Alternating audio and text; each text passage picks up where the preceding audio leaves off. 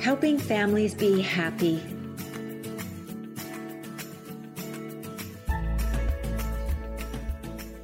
Well, welcome to the Helping Families Be Happy podcast, where we explore the often messy world of family, love, and relationships. I'm your host for this podcast, Christopher Robbins, the co founder of Familius Publishing, husband, father of nine, author, fly fisherman, backpacker, and aspirational musician based in the Central Valley of California. We hope to bring you nourishing real life information about love, family, relationships, and life. I'm happy to introduce today's guest, Dr. Carla Marie Manley. Now, Carla Marie Manley is a practicing clinical psychologist, author, and advocate who makes her home in Santa Rosa, California. Utilizing a mindfulness based holistic approach, Dr. Manley focuses on helping others achieve joy and balance from the inside out. Dr. Manley is the author of multiple books, including Joy from Fear, Creating the Life of Your Dreams by Making Fear Your Friend, Date Smart, Transform Your Relationships and Love Fearlessly, and Aging Joyfully, a woman's guide to optimal health, relationships, and fulfillment for her 50s and beyond. Now, today we're exploring aging joyfully, which falls into the Familius love together habit, as we should learn to love ourselves throughout our lives. You can learn more about the Familius 10 habits of happy families by going to the Habit Hub blog on familius.com. But now, welcome, Carla. Thank you for joining us. Thank you so much for having me. It's always a pleasure. Thank you. It's a pleasure to have you. Now, this is a little ironic because we're speaking today about aging joyfully, and your book is specifically um, targeted towards women. So, is there a problem with me as a man uh, facilitating this conversation? Can I add anything? Absolutely, you can, because Aging Joyfully is one of those books that I think people of every gender can benefit from and truly women because we start having aging concerns unfortunately as early as our you know mid 20s i think women of every age can really learn a lot about the book uh, from from the book and i also believe that men you know people of every gender because our issues are so much the same. And so when we look at aging joyfully whether you are a male who's reading it to better understand your your female partner or you're a female partner you're in reading it to better understand yourself or a female partner in your life there is so much in it that is about aging well from the inside out. So I talk about, you know, issues um, everything from plastic surgery and and care of your skin, the more superficial things some, people might say, and to the really important long-term things like finding your life's purpose. So you can see that all of those issues are not about a particular gender. And in fact, I really believe that almost every issue in the book, including things like incontinence and sexuality, are something that are not gender specific. We all, no matter what age we are in life, we face physiological issues and mental issues that really aren't gender specific. Hmm. Well, thanks for thanks for doing that. And I want to come back to what women need to know about the men in their life and what men need to know about the women in their life um, and vice versa as we as we kind of get to the end of this. But I, I did want to mention this that erica manfred the author of i'm old so why aren't i wise? said about your book aging joyfully that you illuminated the unexpected delights of aging while offering expert insights into navigating aging challenges so let's let's first focus on the positives. I'm curious, what are these unexpected delights of aging that you might be referring to? you know, I work with people of all ages, and it's one of my great joys and really a privilege that people let me in to the most intimate places of their lives places they don't share with their best friends or their partners or you know anyone else and so what i do for example in my case studies i have cork of course cloak the name and identity of the person but what i found that some of the joys whether they're men or women, right? Um, that we are finding that people who get past child rearing years or toward the end of the child rearing years, they're waking up to a completely different part of their lives. They may have been so busy good being good providers, good moms, good dads, good, you know, workaholics, whatever they were, that they wake up and they say, Oh my goodness, I'm 40 or I'm 50 or I'm 60 and I'm just finding out who I am because now I have the time and the energy to get to know me.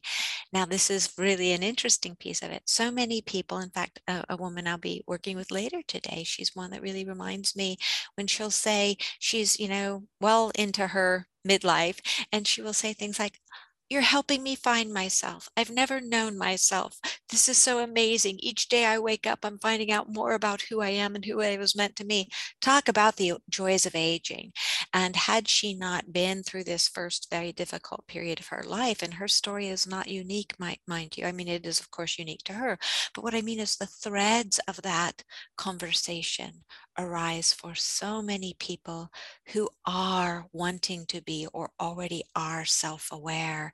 And then we realize, oh my goodness, I'm just beginning to get to know who I am. Mm. And so I think that that's one of the biggest joys of aging. So, do you think, I mean, obviously, as children, we're learning or we're growing, we there's so much discovery to happen. We hit our teen years, we're still doing that. We hit our adult years, education, career, um, relationships, and and then some child rearing, and then we we get to this stage, and we're maybe we're in our late 40s, 50s, 60s. Um, is there still a, a, lot of discovery for an individual? I mean, hasn't that already happened by the time they hit 50? it's such a good question. And absolutely not.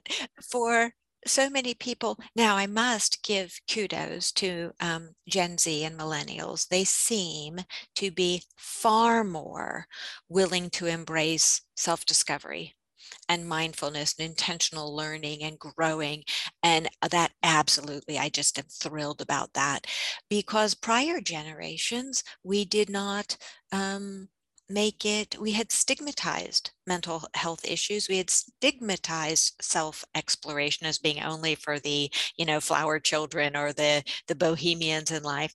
And now we're realizing, and at least for me in my doctoral program, I chose a Jungian based program and that is very focused on individuation and self exploration and self discovery.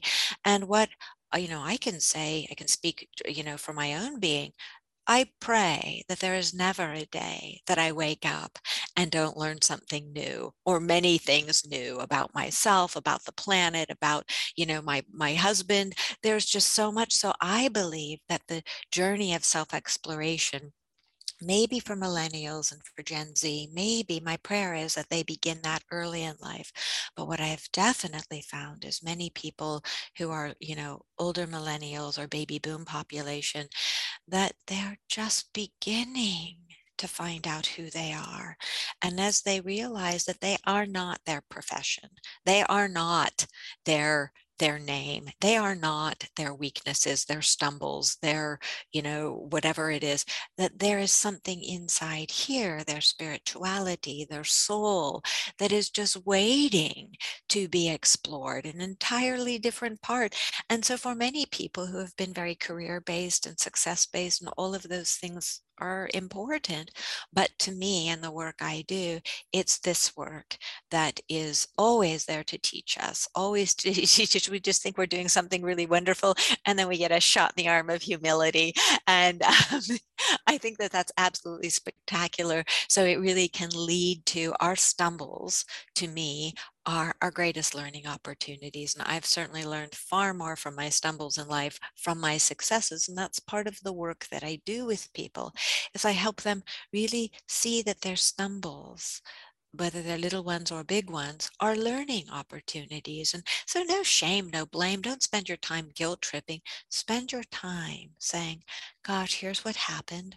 What could I do better next time? What could I bring to the table differently? And doing that kind of work in their relationships. And so, to me, again, that's one of the benefits of being able to do work at any time in life, but particularly if you're blessed enough to have the luxury of a little more space and time in your, you know, later years, whether it's midlife or after that, to really get to know yourself and use anything that's happened to you in life, good or not so good, to learn more about who you are and who you want to be. Right. I love that. You know, and it reminds me of what uh, Warren Buffett said. We might have quoted this already on the on the Familius podcast before, but it, you know, he's the Oracle of Omaha, one of the greatest investors of all time, and a very wise man. Uh, not to suggest that investing makes one successful or one happy, but he seems to be a very well grounded man. And and he's in his late 80s, and what he said was that you should, before you retire every day, um, you should have tried to learn something new.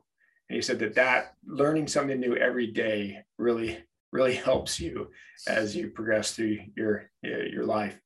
Um, well, let's just talk about age for a second. I'm curious: is um, is there a difference between uh, in your study between chronological age and perhaps emotional age or real age? Another really fabulous question. So, I believe that chronological age is just a number. And so for me, I'm not really big on chronological age. But you could ask me, you know, how old I am. I'd be saying, well, why does that matter? Don't you want to know who I am? Do you want to know how much I weigh as well? Mm-hmm. Right. And same thing when we look at, you know, younger people. I don't want to look at a younger person and say, how old are you? I want to say, who are you? Tell me about you. What makes you tick? Right.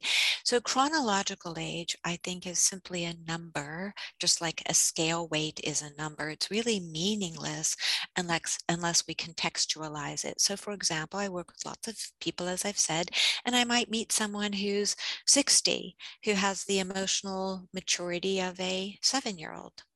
And I might meet someone, and I'm definitely blessed this way to meet people in their 20s who have the soul quality and the emotional intelligence of a wise elder. And so I really look at it's not about how long you've been on the planet, what your chronological number it is, but what have you done with your years on the planet?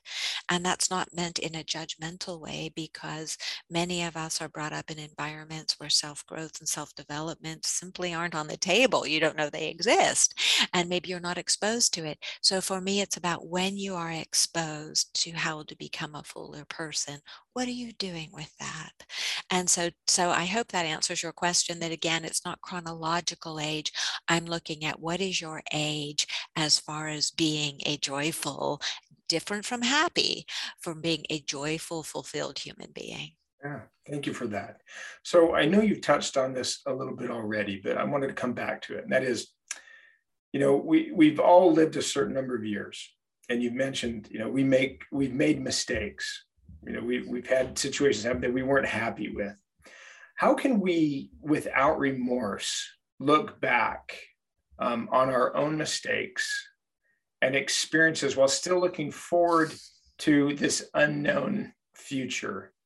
You know, how, how can you balance that? How, how do you help your clients with that? Such another really good and deep question.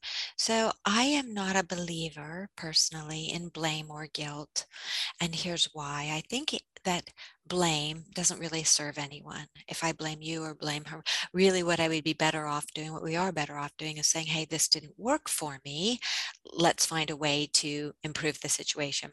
Then I look at guilt, which is tied to, you know, you're talking about remorse. I think guilt is important for one reason. If, and I always use this example with my clients, I say, if you stole a candy bar from a store, guilt would pop up and say, uh oh, Bad mistake. Take the candy bar back, tell the owner you made a mistake and make amends give money to the salvation army you know buy a, a, homeless person a candy bar you know do something to make amends and then leave it be once you learn the lesson and make amends let it be. Do not let it haunt you. Do not haunt another person if they have made amends.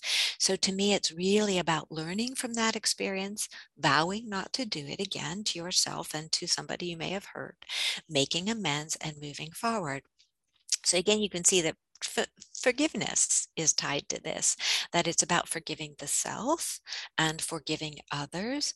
And some people confuse forgiving others. They don't want to forgive others because they're afraid the injury will help uh, will, will happen again. So you've betrayed me and I forgive you, you'll betray me again. Not necessarily. I can forgive you and forgive you for harming me. I'm not talking about you specifically, Christopher. I'm just talking about you know anyone because you, have you've, you've not harmed me. But um, but the point is is that if we say, "Oh, I see you've harmed me, you've betrayed me, and I forgive you," and sending that into the universe into you know the divine to god and feeling that lightness in me of not carrying resentment or or a grudge right? And if you can't make amends to me and show me that you will not harm me again i'm talking about you know somebody who has betrayed me then i can still forgive you I just may have a very strong boundary around how close I let you get to my emotional world and my physical world. And that's how I work with clients. And I work from that paradigm of really slowing down. And I'm not saying you want to force forgiveness of yourself or someone else. But if you're not able to forgive, it's about doing that work to see where is that lack of forgiveness coming from? Where is that need to be, you know, steeped in resentment or blame coming from? And then we kind of dig that out and work on it because I look at um, almost every life experience, if not every life experience, as an opportunity to grow. And so if I'm carrying resentment, it's harmful to me, it's harmful to, you know, you, the person I'm in relationship with. And if I'm resenting myself or stuck in what I did wrong in the past, it's only causing me anxiety and stress and depression.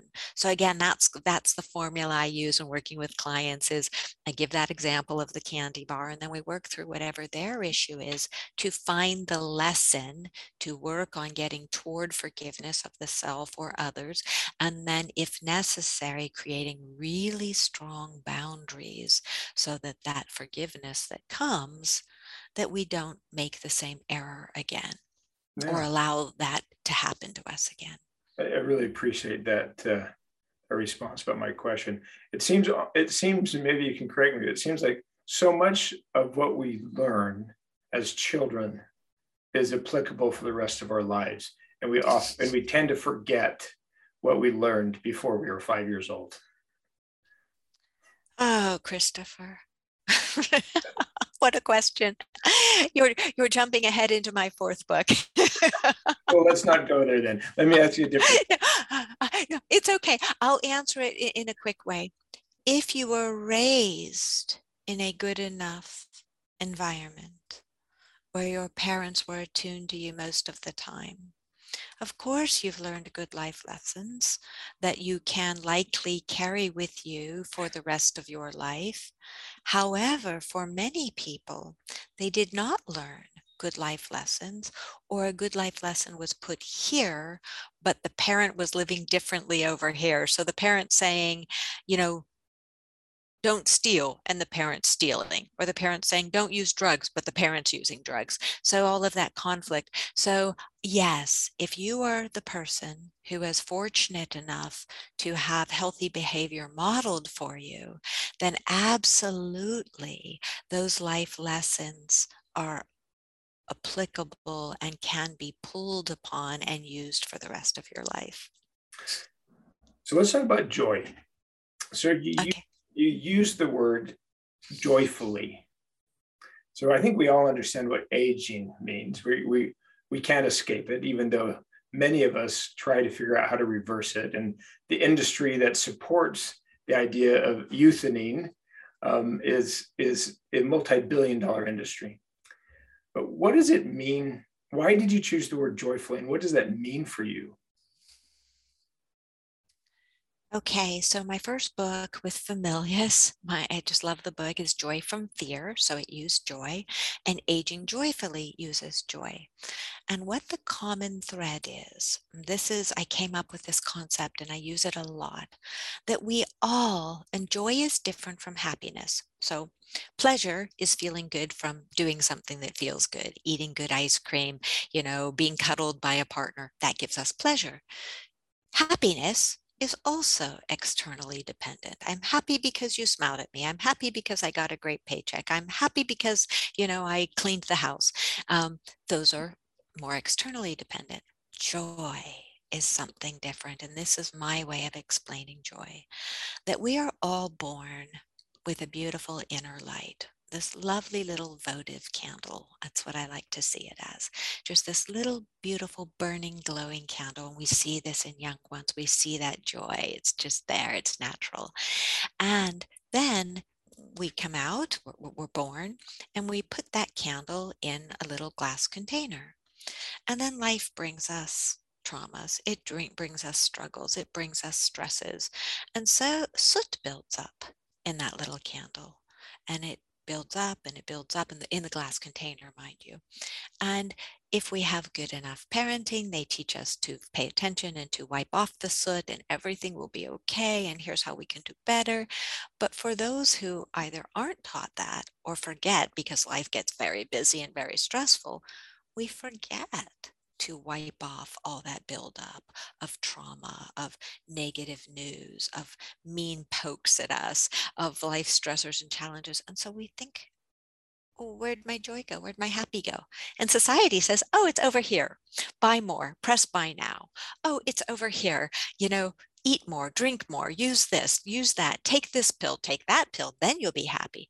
What they're forgetting to me is the essence of life, which is wait a second, you have joy right in here. It's that candle. Let's take that that votive candle. Let's take that glass and let's wipe away the soot very carefully and very mindfully, and you will find your joy. It's been there all along. And so let's bring that to aging joyfully.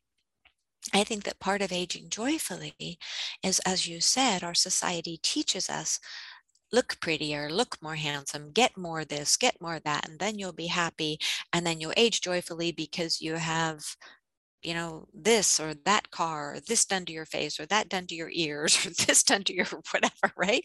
And we forget that, yeah, some of those things might make you feel good, and that's not good or bad. It might make you feel good, but that ha- that that happy is also good because we want to be happy. But that joy, the one that is with us forever and it's to me it's like that godlike divine feeling of yes and so we can find that and when we have that all that stuff out there really doesn't matter so much. Yes, it's nice to have enough money to have a roof over our heads and to feel, you know, safe and have, you know, clothes that are comfy and all of that.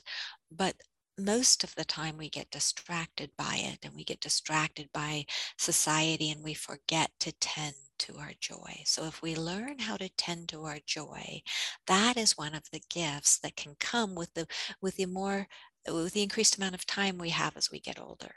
Because we have, let's hope, more time to polish off all of that buildup and to teach others who are younger than us how to polish and to get their, their buildup off so that we can make life, the planet, Earth, um, feel more joyful and safe for everyone.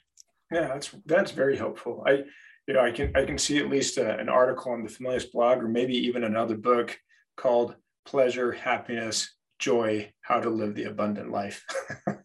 oh, oh my goodness, I love that. well, okay, we'll have to write that down. But yes, it's when I've yes, and that's because there is so much abundance and it gives me chills because sometimes I'll be working with a client and I'll say, well, you know, I want you to go. And I love giving homework because I don't want clients to be tethered to me forever, right? I want to give them the tools, which is why I write my books the way I do. I give tools in my books, right? That way you can do therapy on yourself if, if, if you have the wherewithal. But I'll say something like, you know, I want you to go for a walk and just appreciate nature, just listen to the sounds and the abundance. And I'll have clients say, oh, it's so boring. And I think, ah, okay, so there's the work right there. That if we cannot see the abundance around us, the abundance of nature, the abundance of a, you know, sky and water and all of those things, then it, it becomes a circle of anxiety and depression because we're not seeing the abundance that's not only right in front of us, but the abundance that is ours to care for. Stewards. Yes, I love that word, as steward. Yes. Word. Okay, a couple more questions. Um, so you talk about wisdom and grace. Now, I, I learned um, years ago that uh, knowledge is knowing that a tomato is a fruit, and wisdom is knowing not to put that in the fruit salad.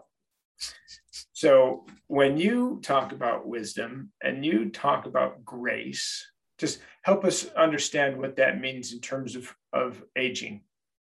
Mm. I agree with you 100%. In our world today, so many people are able to spout off facts.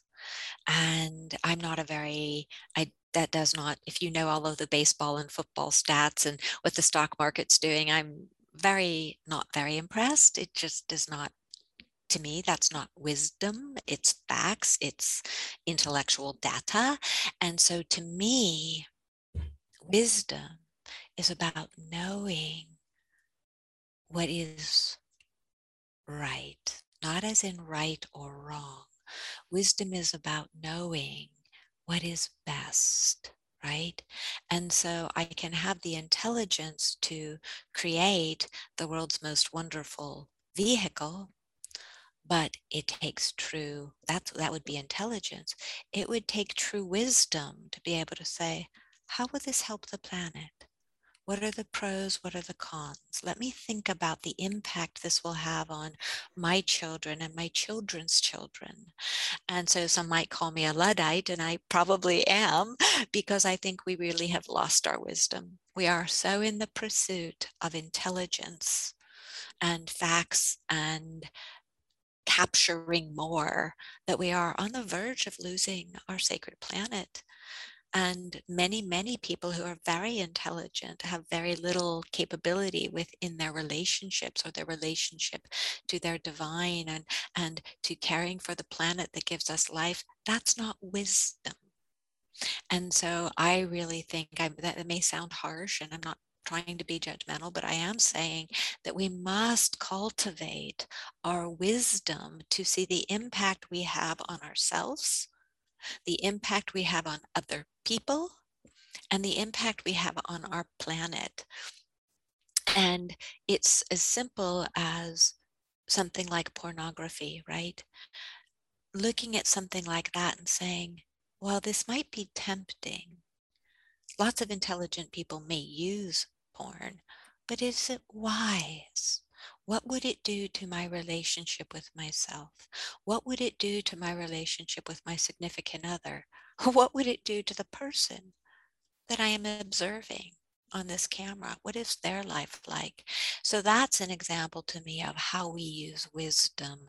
Wisdom is also something as simple as a purchase. Do I need to buy a box of plastic disposable baggies or disposable this or that.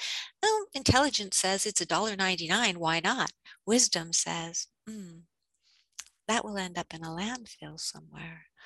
And maybe that's not the wisest choice for myself or my planet. And so to me, those are just little examples of everyday wisdom that we all have the capacity to slow it down and say, what is best? What is right here? Again not right or wrong but what is best what is healthy what is beneficial? To me that is the art of wisdom.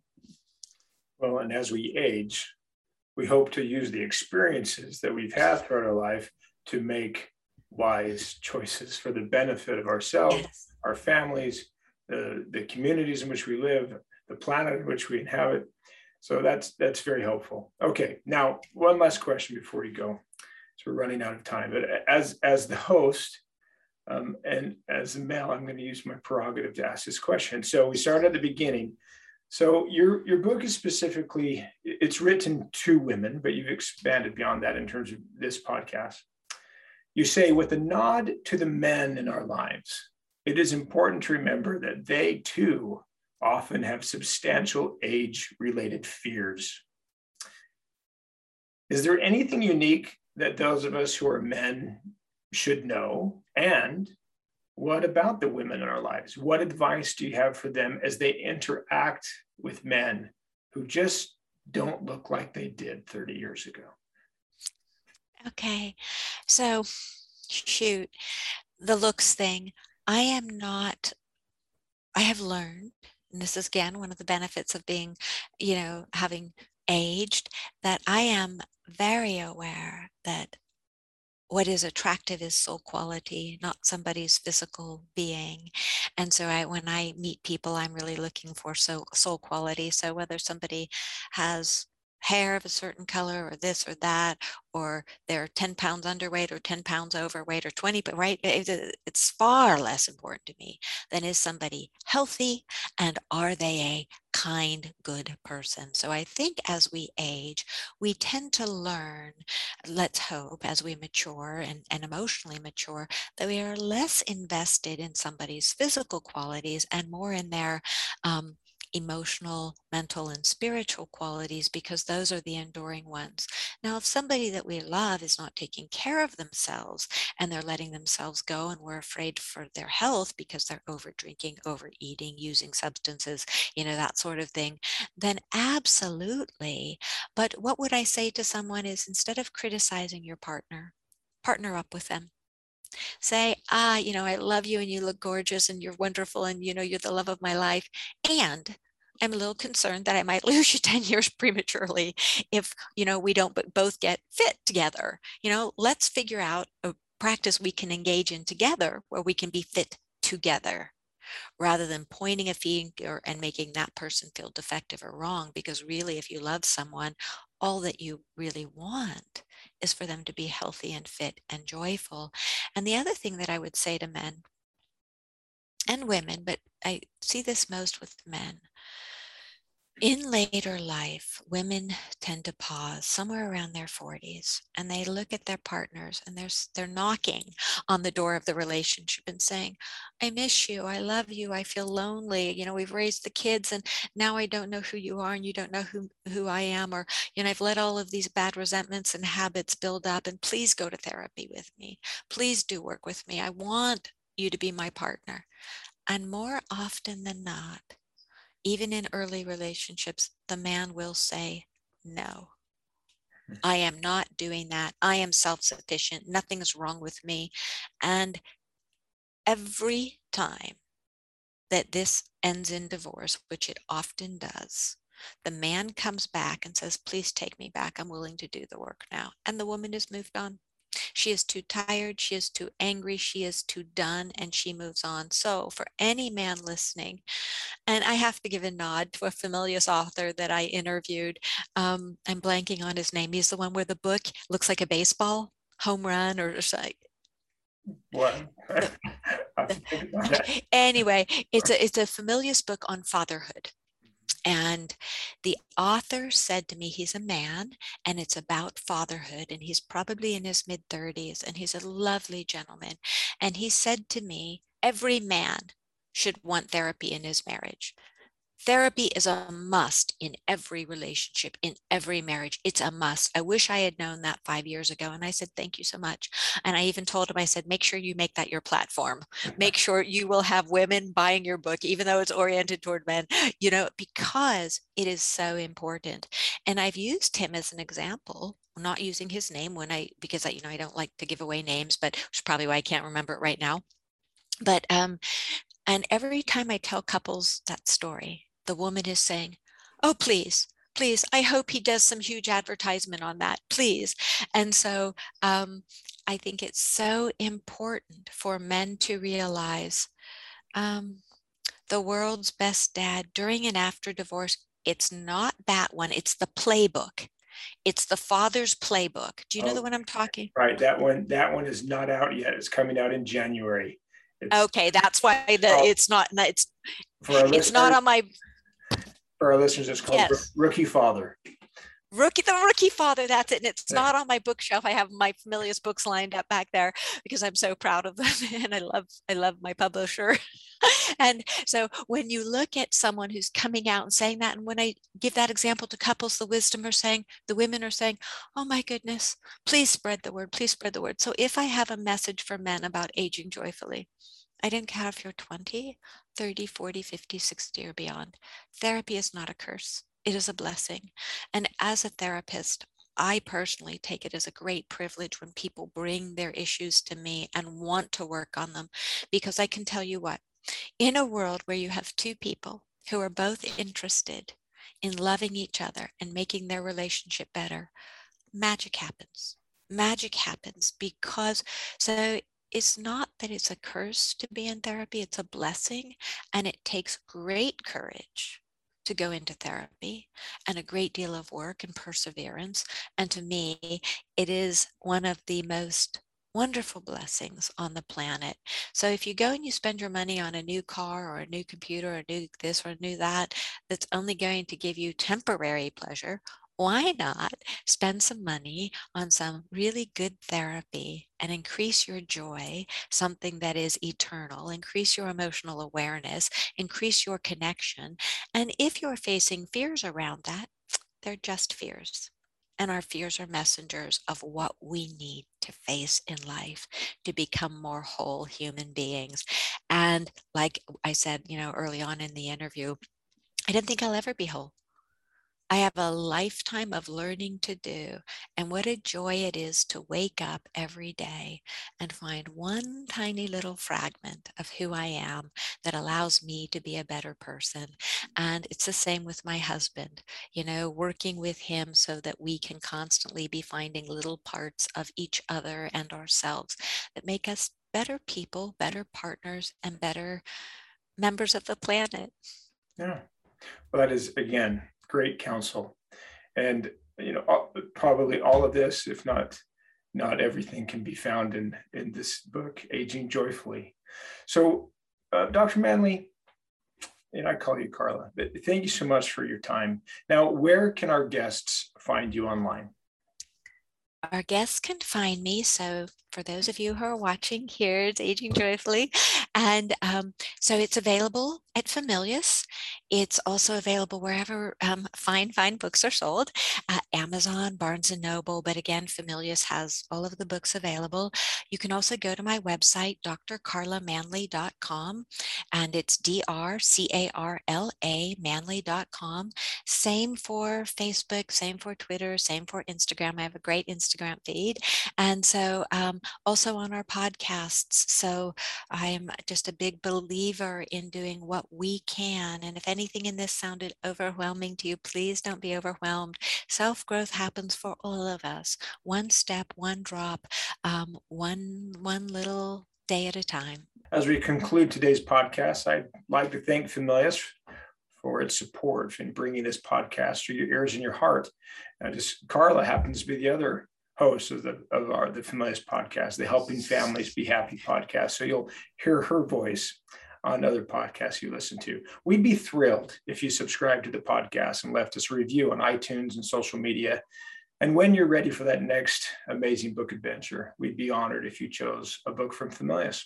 One step at a time, we can make the world a happier place. We talk together, learn together, play, work, eat together, we laugh together,